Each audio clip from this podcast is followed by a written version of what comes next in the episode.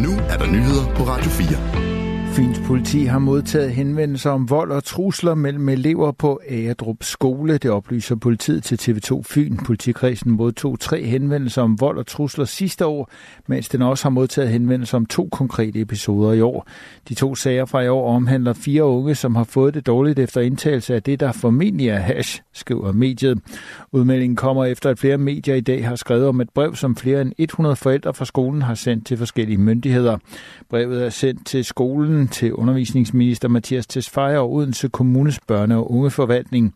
Forældrene skriver i brevet, at Agerdrup skole har været en tryg skole tidligere, men normalen har flyttet sig markant, lyder det i brevet, som Fyns Stifttiden har trygt. Ifølge forældrene dækker den uacceptable adfærd blandt andet over trusler med kniv ned til 4. klasse og indtag af alkohol og euforiserende stoffer.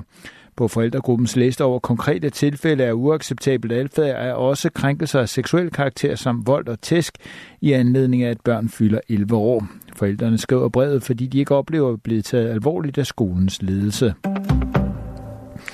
Sverige og Finland har indkaldt Ruslands ambassadører til de to lande i kølvandet på Alexei Navalny's død, det skriver nyhedsbruget DPA. Alexei Navalny var Ruslands oppositionsleder. Han døde ifølge det russiske fængselsvæsen fredag i en fangelejr. Finland har indkaldt ambassadøren for at undersøge, at Rusland er ansvarlig for Navalny's død og for at kræve en komplet og gennemsigtig undersøgelse, det skriver det finske udenrigsministerium på X. Finland og Rusland deler en 1300 km lang grænse. I Sverige opfordrer udenrigsminister Tobias Billstrøm EU til at overveje flere sanktioner mod Rusland.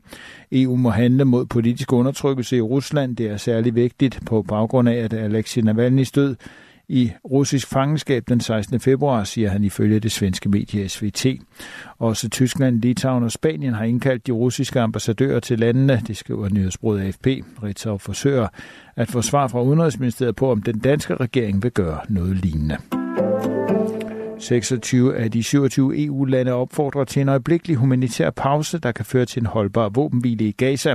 Samtidig opfordrer EU-landene Hamas til at frigive de israelske gisler i Gaza, det siger EU's udenrigschef Josep Borrell. Udmeldingen kommer på et pressemøde efter mødet for EU-landenes udenrigsministre i dag. Ifølge Reuters har Ungarn tidligere blokeret for et lignende forslag, så det ene EU-land, der står udenfor, kan være Ungarn. Josep Borrell undlader dog at navngive landet. Han fastslår, at erklæringen svarer til den erklæring, som et EU-land afviste i weekenden. Derfor indeholder erklæringer også en række andre meldinger om konflikten, ud over opfordringen til en øjeblikkelig humanitær pause. Vi beder om den israelske regering om ikke at gennemføre militære operationer i Rafah. Det vil forværre den humanitære situation og gøre det sværere at levere hjælp til civile, siger Josep Borrell. Han fastslår, at EU-landene også beder Israel om at respektere international lov og gøre mere for at sikre hjælp og beskytte civile. Det er en god idé at sætte ris i blød et par timer, inden man tilbereder dem, som lyder det fra Fødevarestyrelsen, der har skærpet sin vejledning for brug af ris. Det sker på baggrund af en opdateret risikovurdering fra den europæiske fødevaresikkerhedsautoritet EFSA. Det viser, at risikoen for at udvikle kræft på grund af uorganisk arsen er større end hidtil antaget. Uorganisk arsen er et naturligt forekommende stof, der findes i blandt andet ris, tang og drikkevand.